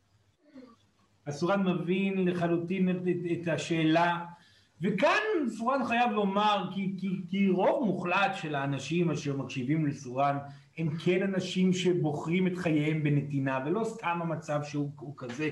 הבעיה היא שכאשר מישהו או מישהי בוחר את הדרך של הדיוק והריפוי שיש בתוכה את כל הצורך גם לבוא ולהעניק מידע לאחרים, אז הקרמה שלו כלפי המידע הופכת ונהיית הרבה יותר מהירה. וכאשר יש אלמנטים לא פתורים באדם אשר מעניק לאחר את התשובות, והוא איננו עושה את העבודה באיכות ובדיוק וברמה, אפשר לומר, שהנשמה שלו מבקשת שיהיה הדבר, אז כמה המהירה שניצב וניצבת באותו אדם תיתן לו סתירות לא פשוטות על מנת שהוא יוכל לעשות את התהליך עצמו, שכמובן מדובר או שינוי אקטיבי התנהלותי או הבעה רגשית של מטענים רגשיים במקרה שלה גלגוליים שקשורים לפחד הפיזי והפחד מהמחלה והתחלואה, הכאב שבזה וכמובן גם חוסר האונים שבזה. איריס בבקשה חוסר האונים הוא מאוד משמעותי להבעה. כאשר אתם מביעים את מטען חוסר האונים, אתם משחררים מתוככם את כל, לא את כל, אך את רוב הסיבות ללמה ומדוע הגוף שלכם יגרום לכם לחוויה של חוסר אונים. אז אתם כמטפלים חייבים לקחת אחריות על עצמכם במידה גבוהה מאוד כי מי שמנסה ללמד אחרים דברים שהוא איננו עדיין יודע על בשרו, נמצא במקום של דיוק כמעט מלא. עליו קודם כל, גם, לא קודם כל, במקביל לנתינה זה בהחלט יכול לקרות, וטוב שכך, במקביל לנתינה לעבור תהליך מלא של ריפוי עצמי, במקרה הזה מדובר רק על הבעה רגשית, ושתזכור את המשפט של סורן, אמר לגבי חוסר האונים. בסדר, איריס? אה, איך אני יכולה לדייק את התהליך של ההבעה הרגשית? איך אני יכולה ללמוד לעשות את זה יותר טוב? כל מקום שכואב לה, פיזית, שמציק לה, שתרגיש את המטען הרגשי במקום. זה כואב, זה מפריע, אני לא יודעת מה לעשות, אני עצובה נורא. אני לא יכולה, זה הכאב שנמצא בתוכה, ספציפית על המקום שהיא דיברה. אני עצובה, אני לא יכולה יותר להכיל את זה, אני לא יכולה ולא יודעת מה לעשות, אני חסרת אונים. בום.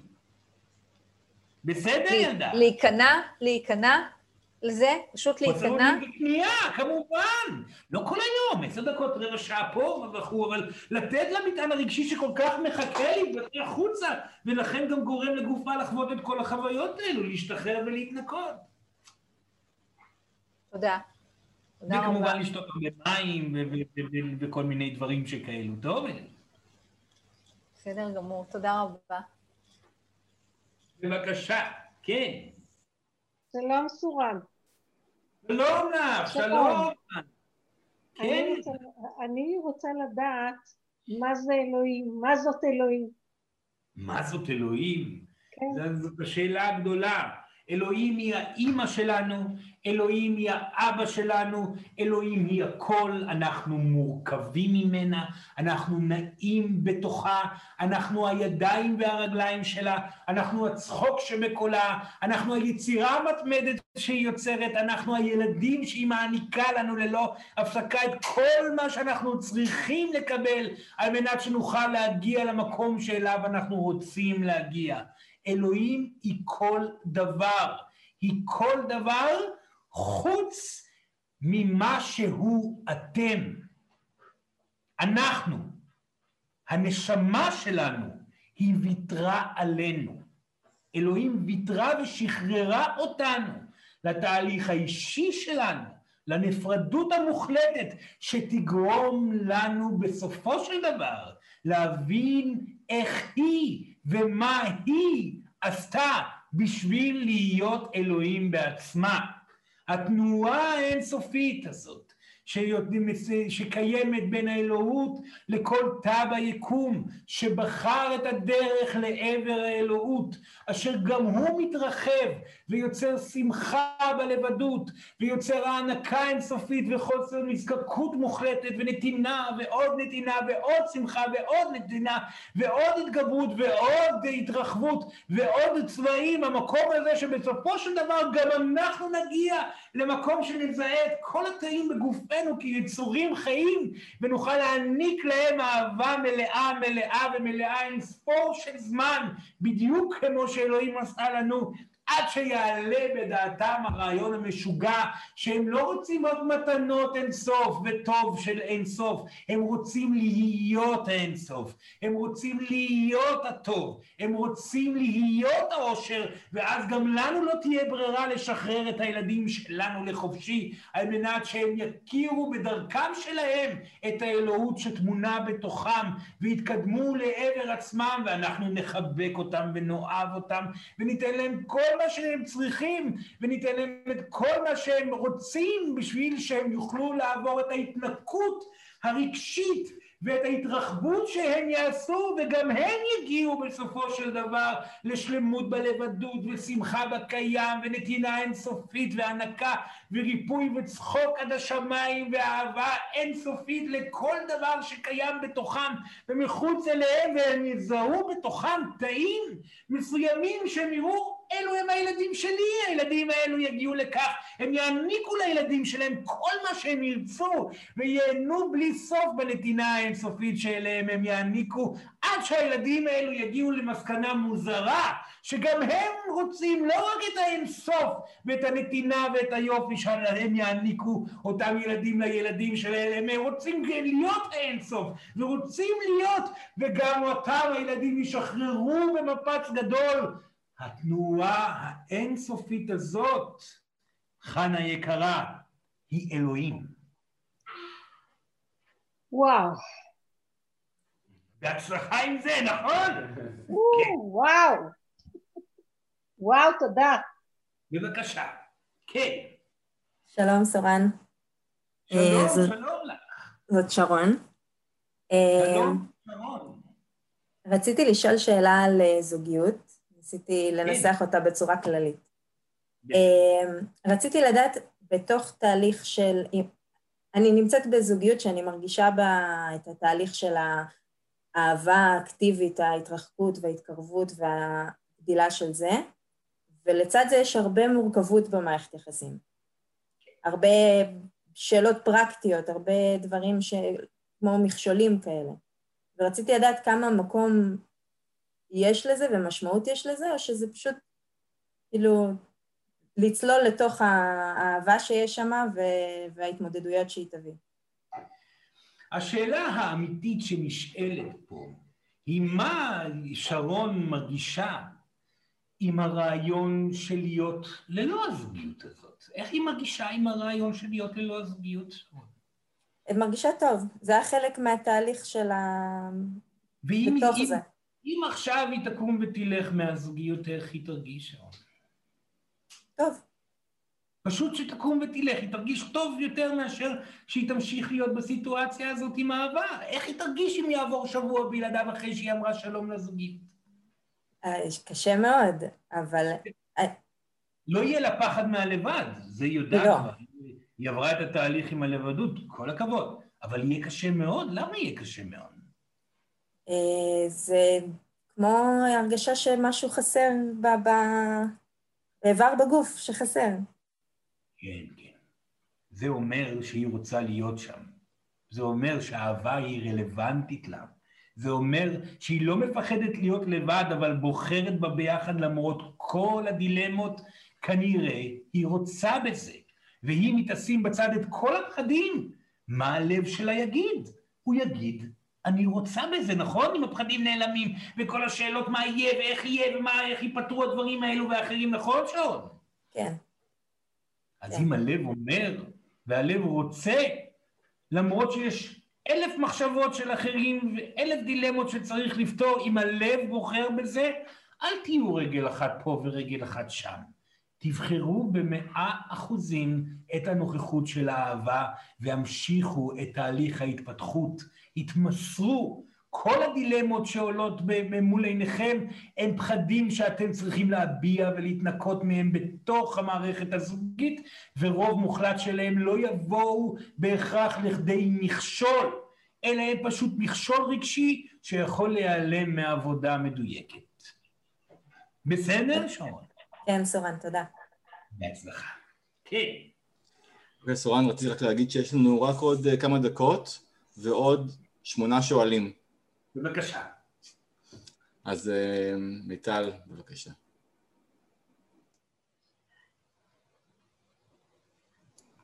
מיטל, צריכה לפתוח שוב מיקרופון. שלום. שלום, שלום מיטל. שלום, סורן. אמ, רציתי לשאול שאלה שקשורה בילדים. כן. אה, איפה, איפה שמים את הגבול בין, אה, בין אה, מקום של ההרפייה, של להניח למה שקורה, לקבל את מה שקורה, לבין לשים גבולות. ואני אחדד את השאלה, יש לי שתי בנות תאומות מתבגרות, זה אוטוטו בנות 13, שאחת מהן יותר עם עצמה, יותר בחדר, יותר בטלוויזיה, יותר בסדרות, רואים אותה רק כשהיא יוצאת לאכול, כשהיא רעבה, כשהיא מתקלחת אה, וכולי. אה, שבעלי אמר שזה לא בסדר וצריך לשים גבולות ולקחת לה את הטלפון ולהגביל ו... ולעשות סנקציות, אז אה, אני לא הסכמתי עם זה, כמובן, כי לא, אי אפשר להפעיל סנקציות על, אני חושבת, על ילדים בני 13, אלא לתת, אלא לתת באמת להרפות ולהניח לידיים, זה מה שטוב לה וזה מה שעושה לה טוב, זה מה, שגור, זה מה שלמעשה עושה לה טוב, אז תניח לה, זה, זה יגיע לבד. ומתוך המקום של ההרפייה אה, לא ראיתי שיפור, ראיתי כאילו החמרה. אומרת, לא די בזה שלא רואים אותה, אז כבר שקוראים לה שתצא מהחדר, או שתשב איתנו, או שתצטרף אלינו, שום דבר לא בא לה. והכל זה בעצבים, והיא לא לוקחת אחריות פתאום למתנות הבית, והיא מתלוננת שרק קוראים לה בשביל אה, להוריד זבל, בשביל להוציא כלים, אז כמובן שקוראים לה כי לא רואים אותה בבית, אבל זאת הסיטואציה שנוצרה. אז איפה, איפה הגבול הזה בין באמת לשים גבול לילד ואיך עושים את זה, לבין באמת להרפות, זה שלה. שאלה אם לא נגרם לה נזק אם אני באמת מרפה. הוא מדבר על הרפייה, הוא מדבר על הרפייה מציפייה, על הרפייה ממטרה, על הרפייה מפחד, לא הרפייה מגורלו היומיומי של הילד. זה חשוב לסורן לומר את זה באופן כללי. בסדר? זה דבר ראשון. כן. אז זה דבר ראשון. ילד שגור, שהתנועה הטכנולוגית גורמת לו להדחקה רגשית, יצטרך להתמודד אל מול ההדחקה הרגשית הזאת. אתם כהורים יכולים להוות לילד הבנה שהוא כרגע מדחיק את רגשותיו. זאת הבעיה העיקרית שקורית מתוך כל הטכנולוגיה שזמינה כל כך. ילדים וגם אחרים מבוגרים מדחיקים רגשות ואז הם נכנסים הרבה יותר קשה להם להיות מדויקים בסיטואציות כאלו ואחרות. לכן עליכם להבין שהדבר הזה הוא לא טוב, ועליכם לזהות מתי הטכנולוגיה או כל דבר אחר גורמים לילד לא להתמודד עם רגשותיו. כאשר אתם מזהים את המקום הזה, חשוב לוודא שהילד כן מוצא את מקומו לבטא את המטען הרגשי, שתהליכים ימשיכו לקרות. אז זה הגבול, פה נמצא הגבול החשוב. עכשיו נכון, לפעמים אתם תצטרכו לעמוד מול ילד ולהציב גבול ולא יהיה נעים, והילד יכעס עליכם בכל מיני דברים שכאלו. לכן סורן חשוב לו לומר ולהזכיר לכם, חוק ראשוני בהורות זה קודם כל לקבל את העובדה שהילדים שלכם לא אוהבים אתכם ולא יאהבו אתכם ואפילו ישנאו אתכם. ככל שתקבלו את האפשרות הזאת ולא תתאהבו מזה, כך תצליחו להיות מדויקים יותר כלפי הבקשות שלכם מהם. ההסבר של הבקשות וגם הדיוק והצבת הגבולות. מי שקשה לו להציב גבולות מסיבה כזאת או אחרת, מציב קשה מדי, נמנע מהצבת גבולות. רוב הסיכויים שקשה לו עדיין להתמודד עם הרעיון שהילד יכעס עליו ולא יהיה מרוצה ממנו וכל מיני דברים שכאלו. חשוב לזכור, הילדים שלכם לא פה בשביל לאהוב אתכם, הם פה בשביל שאתם תאהבו אותם. וכאשר אתם מוותרים על האהבה שלהם, אתם יכולים להיות מדויקים מאין כמוכם בגבולות, בהצעות, בהתבוננות כלפי הילד, וכן, גם אל מול כעס מאוד גדול, לא להתרגש, וגם כך את יכולה לכעוס עליי, אתה יכול לכעוס עליי, זה לא תפקידך לאהוב אותי, אני פה בשביל לתת לך את מה שצריך, ומה שצריך זה לא בהכרח מה שאתה חושב שצריך. אז זה הדרך העיקרית להגיע לעבר הדיוק. בסדר, מיטל? כן, הבנתי. אה, אני מודה לך. יש לי משהו קצר, שאלה נוספת קצרה לשאול. אה, מיטל, מצטער... אה, יש עוד אנשים ואנחנו צריכים להתקדם. כן, מיטל, אני מתנצל. תודה. רונה, בבקשה. שלום, סורן. שלום. רונה. שלום, רונה. זה מעניין, כי השאלה שלי, אני חושבת, יש בה איזשהו קשר לשאלה האחרונה גם. אני רוצה לשאול על האינטרנט. אני, אחד הדברים ששמעתי את סורן אומר המון פעמים, והיה לי מאוד קל לקבל את זה ולאמץ את זה, זה על המתנה הגדולה שאלוהים נתנה לנו עם, עם האינטרנט, ובאמת יש בו פוטנציאל כל כך גדול, אחרת אפילו לא היינו יושבים ככה עכשיו. ויחד עם זה, דווקא התקופה הזו שכל כך העצימה את החשיבות של האינטרנט, לקראת מה שאני רואה כמשהו שיהיה חייבים לעשות עם משבר האקלים והגלובליזציה שזה מייצג אותה. מצד שני, התקופה הזו גם הציפה סכנות מאוד מאוד גדולות, או איך שהאגו מצליח להתחבא בתוך הכלים האלה בצורה ש... שמעלה הרבה מאוד סימני שאלה. עכשיו, אני, אני מודעת למקום שלי עם התחושת חוסר אונים שעולה לי על הצילו, הצילו, מה, מה קורה שם, אבל מעניין אותי לשמוע את הפרספקטיבה שהיא יותר רחבה מהיכולת החומרית שלי מתנה, על העניין הזה. כל, בסדר, תודה. כל מתנה שאלוהים מביאה, יש בה את היכולת להפוך לגן עדן או לגיהנום. אותו דבר גם עשה גם הידע של האטום שלכם, שסורן חייב לומר שעדיין נמצא הפתרון היעיל והטוב ביותר, ומתנה גדולה אלוהים הביאה, או אלוהים הגבר אז באותה תקופה הביא, כאשר נתן את המידע המופלא הזה של ליצור את האנרגיה מתוך החילוק של האטום וכל הדבר אה, הזה, והפכו אותו לדבר האיום אה, הגדול והאיום ונורא הכי גדול שאפשר אה, לדמיין. עוד יבוא זמן, וסורן מקווה שהוא יהפוך עוד פעם למתנה גדולה, כאשר דיוק יבוא וישתמש גם בזה. אז זאת לא שאלה של האם זה רע או טוב, כי רע וטוב קיים בכל תחום. השאלה היא האם אתם מדויקים בתוך הדבר או לא. כאן צורן חייב לומר ולהזכיר לכם, הדיוק שלכם הוא עם עצמכם. אתם לא צריכים להסתכל על המרחב ולראות את המרחב כמאיים. עליכם לזכור שהדיוק שלכם אל מול סיטואציות שקורות, אם מנסים לגנוב את דעתכם, אם מבלבלים אתכם בכל מיני משפטים, או מנסים למכור לכם, או מנסים אה, למשוך אתכם, או מנסים לגרום לכם, הם מנסים האם הם יצליחו או לא יצליחו, זה תלוי בדיוק שלכם, וזה כמובן תלוי בהורדת סף ורמת הפחד שלכם על ידי ביטוי רגשי, שאת זה היא הזכירה. אף אחד לא שולט עליכם כמו בובות על חוט. אתם אנשים עצמאיים שאף אחד לא יכול לגנוב את תודעתכם, ממש לא.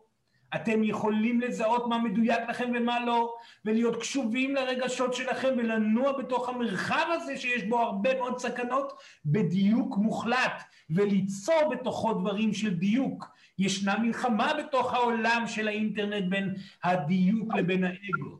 חד וחלק זה נכון. מי ינצח? כל אחד בעולמו שלו צריך לתת תשובה. אם כל אחד בעולמו שלו ייתן תשובה, Guys, I need to go something. בסדר? תודה רבה. בבקשה. כן. כן, קארין, בבקשה, את יכולה להתחיל לדבר. כן. היי, שלום. שלום. אני רשמתי את השאלה שלי. תודה. אוקיי, אני רושמת. אני שואלת, um, מכל מה שנאמר כבר הרבה זמן, השאיפה שלנו בחיים האלה היא להביע רגשות. אה, ולפי מה שהבנתי, לשם כך הגענו. מה הסיבה? ולמה? Um, ואני רק אחדד, האם בקצה של המקום הזה יש פחד של עיבוד עצמי? אני מקווה כן. שזה ברור. זה בתחילת המקום הזה יש פחד. זאת לא הסיבה שהגעתם רק להביע רגשות, הסיבה שהגעתם זה להפוך להיות אנשים מאושרים בעולם הפיזי המפחיד הזה, שחלק מהמשמעות של התהליך הזה זה להביע רגשות, והחלק השני זה להפוך ולהיות יותר מדויקים ונכונים ביומיום, זה לא רק ההבעה הרגשית. העניין הוא שבאמת סביב ההבעה הרגשית יש פחד מאוד גדול של האובדן העצמי. בגלל שאתם מפחדים מאובדן שליטה, הגוף שלכם בנוי בצורה כזאת שהוא יכול להפוך את עצמו לאובדן שליטה גמיש ומאפשר לתנועה רגשית, או שהוא יכול להיות מכווץ ומונע את התנועה הרגשית. נכון, האובדן השליטה הוא מפחיד, אתם בטוחים ובעיקר בטוחות כרגע, גם גברים מפחדים מאותו דבר, אבל מפחדים בעיקר שאם תרשו לעוצמות אנרגטיות ורגשיות קדומות לעבור בתוככם, אתם כבר לא תהיו אתם עצמכם, אתם תהיו מעין משהו שלא מתפקד ולא נע ולא זז. הפחד הזה הוא פחד שתמיד היה טמון בתוככם, ונכון, צריך להחליט, לאבד את האמונה הזאת ולאפשר לעצמכם לראות מה קורה לאחר אובדן השליטה, וכאשר אתם עושים דבר שכזה ותראו את התוצאות שנוצרות שם, תוכלו לתפקד יותר טוב, להתרחב יותר טוב, לאהוב יותר טוב, להתקרב ולהתמסר לכל רגע בחייכם. המטרה פה היא גלגול אחד של אושר. ברור, קרין? כן, תודה. בבקשה ובהצלחה. כן. שלום סורן, מה שלומך? שלום, שלום, היי. טוב, תודה, כן. אה, זאת תאיר, אני לא יודעת אם אתה זוכר אותי. כן, אה, ילדה. מה שלומך? אה, אני מצוין. רוצה לשאול, אני רוצה לשאול, בתוך כל התקופה המאוד מבולבלת הרגשית הזאת, יש המון המון בחירות שאנחנו צריכים לעשות, שאני באופן אישי צריכה לעשות, אני מניחה שעוד הרבה אנשים. איך יודעים אם אנחנו מדויקים? אתה כל הזמן מדבר על העניין הזה של הדיוק, להיות מדויקים, אנחנו נכנסים לעניין של הדיוק, רוצים להיות יותר מדויקים, אה, לגבי זה שהרגשות שאנחנו מביעים מביאים אותנו למקום יותר מדויק, ואני מתכוונת באמת לכל תחומי החיים, זוגיות, אה, עבודה, קריירה, משפחה, הכל.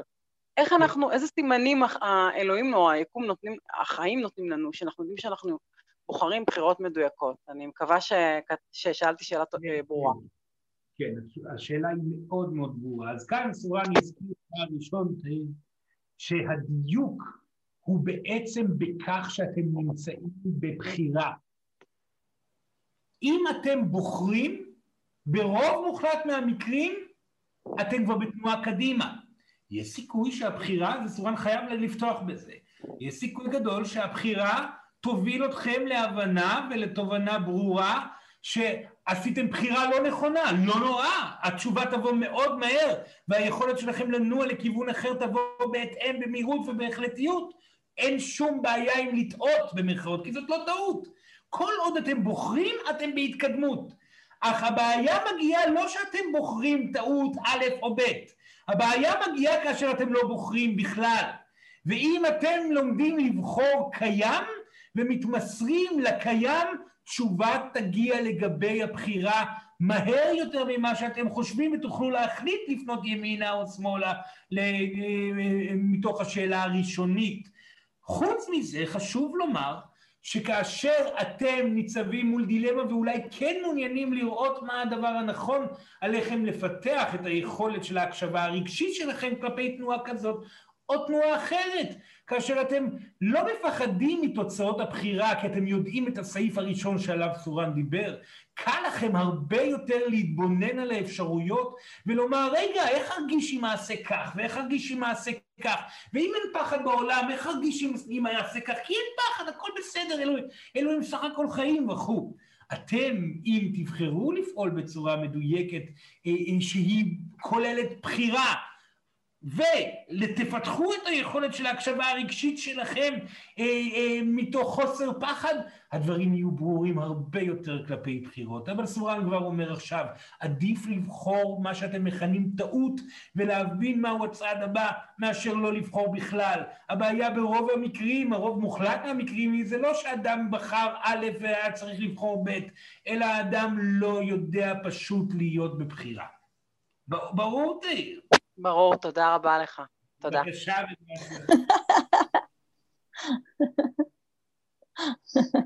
זיו הצחיק אותי. שלום סורן.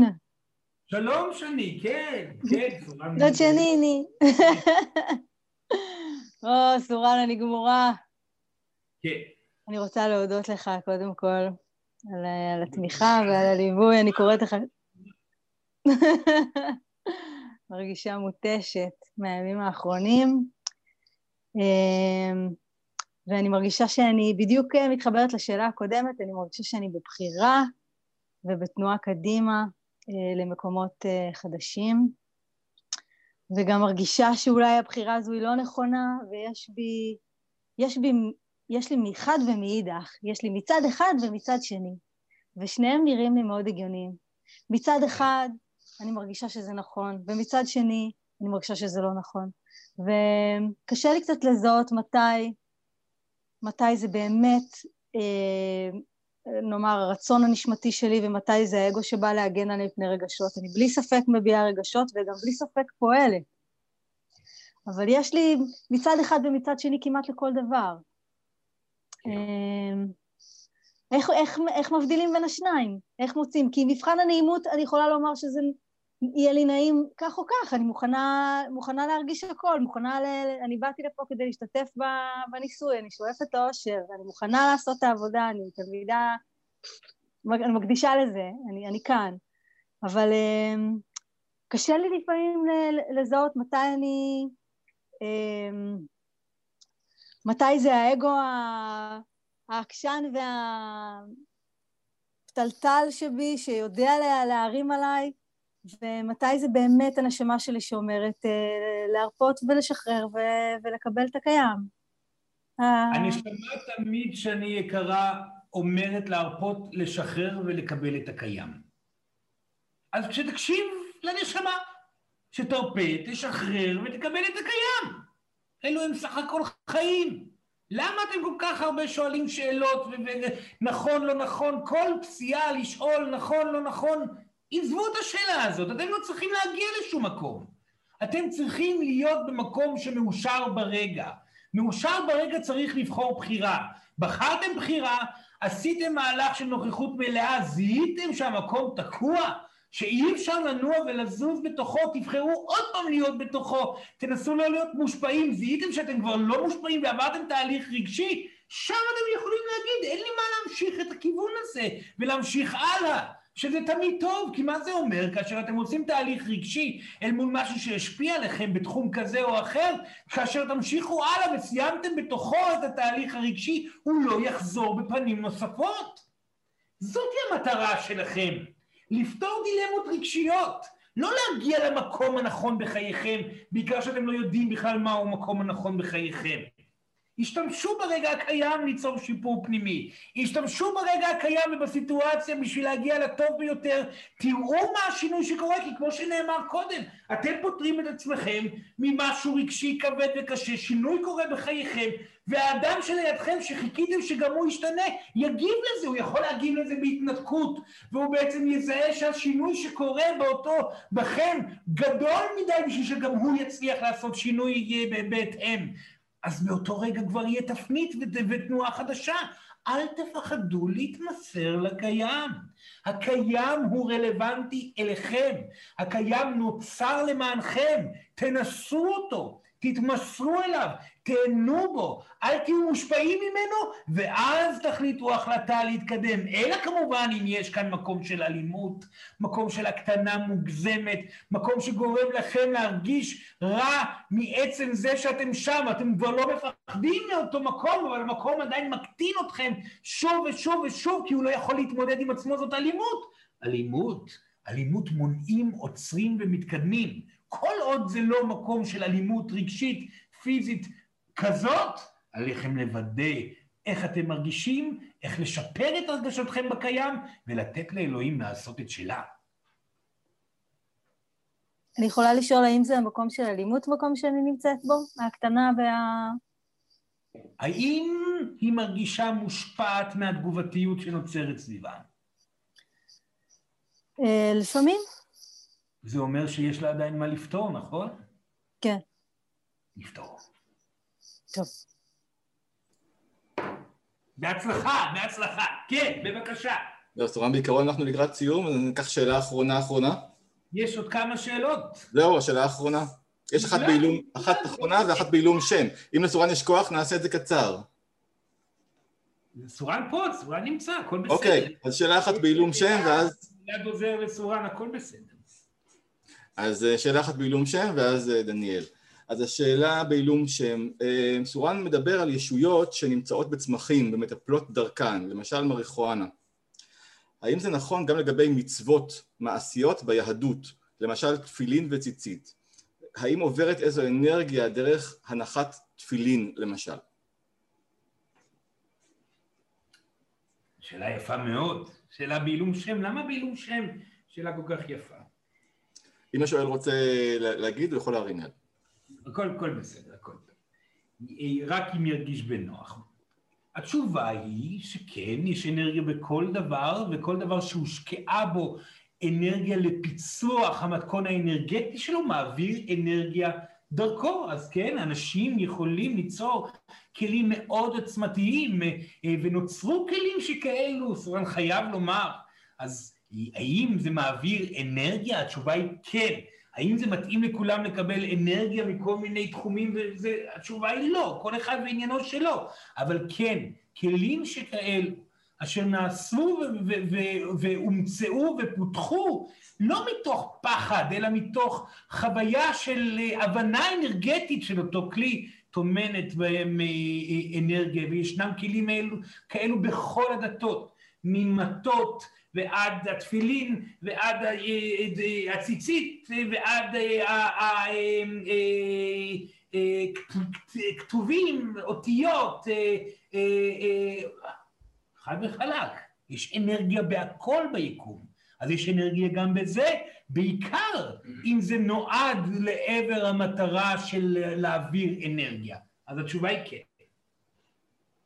טוב, והשאלה האחרונה, דניאל בבקשה. היי סורן. שלום דניאל, כן. אמ, טוב, שאלה מורכבת. אה, קצת נעלם לי אה, הניצוץ חיים שהיה לי פעם. כן. פעם בגיל 16 הרגשתי נורא מחוברת ל, ליקום ו, ולטבע, והיה לי מין, אה, מין קשר כזה, כאילו עם ה... לא יודעת איך לתאר את זה. הרגשתי נורא מחוברת לעולם, והכל הרבה יותר זרם, ולא משנה מה קרה, שמחתי על אלוהים. או על היקום, איך שקראתי לזה פעם. ואני מרגישה שעם השנים ועם כל התהליכים שעברתי, דניאל? זה לא... כן. זה, זה לא גרם לי, זה לא גרם לי יותר להתרחב. זה קצת אני מרגישה ש, שזה עשה לי ההפך, שאני... במיוחד מה ש, כל מה שאני חווה עכשיו, שאני כל פעם יש לי גלים בחיים שאני מרגישה שהם ענקיים עליי במיליון מידות, ואז זה עובר, וכביכול יש איזו תקופה מאושרת, אבל כאילו שום, שום תקופה בתכלס מאושרת אה, לא, לא, השתו, לא משתווה לתקופה ההתחלתית שהרגשתי שאני סומכת ובטוחה ו... ויותר בקשר אה, אולי עם עצמי, אה, אולי, אולי עם היקום, לא יודעת. אתה מבין את השאלה שלי? גמור, דניאל, בסדר גמור. דבר ראשון, סורן חייב לומר שהדבר שהיא חובה נכבר על ידי רבים אנשים. שבגיל צעיר החיבור היה אינסופי ופתאום הוא נבלם, אך אתם גדלתם, הפחדים הופיעו בצורה יותר ברורה, חוויתם חוויות שהעלו מטענים רגשיים גלגוליים ואתם מתמודדים איתם והקושי הבירוקרטי פתאום עלה מול עיניכם והחוויה שאתם בעצם לא יכולים לכבוש את העולם כמו שחשבתם בגיל צעיר, החיבור נסגר מכל הסיבות האלו, אתם מתכווצים אתם לא, לא נותנים ולא מאפשרים לאנרגיה לצאת החוצה ממכם בחופשיות, ואתם לא מאפשרים לעצמכם לקבל מהיקום בחופשיות בגלל המטען הרגשי ובגלל הפחדים הללו. ילדים יקרים, זה טוב מאוד שיש לכם את הדוגמה האנרגטית הזאת, את הרפרנס הזה שיש לכם בתוככם מגיל צעיר, שתדעו למה אתם מכוונים בתור התחלה, ולאחר מכן גם למה ולאן אתם הולכים אה, ממנו להשתפר הלאה, וסורן מבטיח לכם, אתם יכולים פשוט לא להיכנע בתהליך. התהליך של לסמוך על היקום אחרי שחוויתם מהיקום פגיעה הוא לא תהליך שבהכרח מגיע מתוך שכנוע עצמי שאתם יכולים לסמוך על היקום להיות חופשיים, לא. זאת הבנה שמגיעה שהחיים הם ראויים, איך אומרים? הם עלולים להיגמר ברגע. כל מה שבניתם רעוע. כן. כל מה שבניתם יכול וכנראה עלול להתרסק ברגע, המוות מחכה בפינה, אנשים יבגדו בכם, יפגעו בכם, ואתם לא יכולים בהכרח לסמוך עליהם, זאת אמת, אתם אי אפשר לסמוך על אף אחד, כולם נמצאים בסרטים, כמו שאתם אומרים, כולם בפחדים אינסופיים ביום-יום, קשה לכולם בעולם הפיזי, לכן אנשים אינם מדויקים, אי אפשר לסמוך על אף אחד. מה הפתרון פה? איך אפשר להשתחרר בעולם כל כך קשה לשחרור מלא של הבעת אהבה ונתינה וקבלה מלאה? איך אפשר לעשות דבר כזה? אפשר. מהסיבה הפשוטה שאין לכם שום דבר אחר לעשות בחיים הללו חוץ מלהגיע למקום שכזה. כן, אתם מונעים, וכן, אתם חושבים, ואתם מודאגים, ולא מאפשרים, ונמצאים בחסימה פה, ולא מאפשרים, אבל לאן זה מוביל אתכם? האם הזהירות הזאת תורמת לכם? האם לא מספיק להיות זהירים בהקשבה אינטואטיבית כלפי גבר כזה או אחר, או אדם שמגיע ולבוא ולהזכיר לכם, בוא נזכור שאין מה לצפות מאף אחד. הוא עלול להיות לא מדויק וזה בסדר. אפשר להבין, הוא בחרדה, היא בחרדה, כולם פה מתים מפחד, הם אינם מדויקים, מה אני אעשה עם זה? אז דבר ראשון, כמובן שאני לא ארשה לעצמי לתת את עצמי לידי האנשים בצורה כמו שעשיתי קודם, אני כבר זיהיתי ולמדתי מטעויות, אבל אני כן בוחרת לאהוב וליהנות, להיות פתוחה, להיות מאפשרת לקבל ולתת, כי זה גורם לי לאושר, וכל עוד אני חיה בעולם הפיזי הזה, אני רוצה לחיות באושר. אז נכון, רע יכול להגיע מכל מקום, אז זה יהיה מכווצת כל חיי. לא. אני לא מוכנה לעבור את חיי בקיבוץ. אני בוחרת להיות מאושרת. למה? ככה. כי אני לא מוכנה לבזבז את הגלגול הזה בעוד גלגול של פחד. אני לא אתן לכם, אלוהים, היקום, לא משנה מה, לא אתן לכם להחליט בשבילי איך אני ארגיש.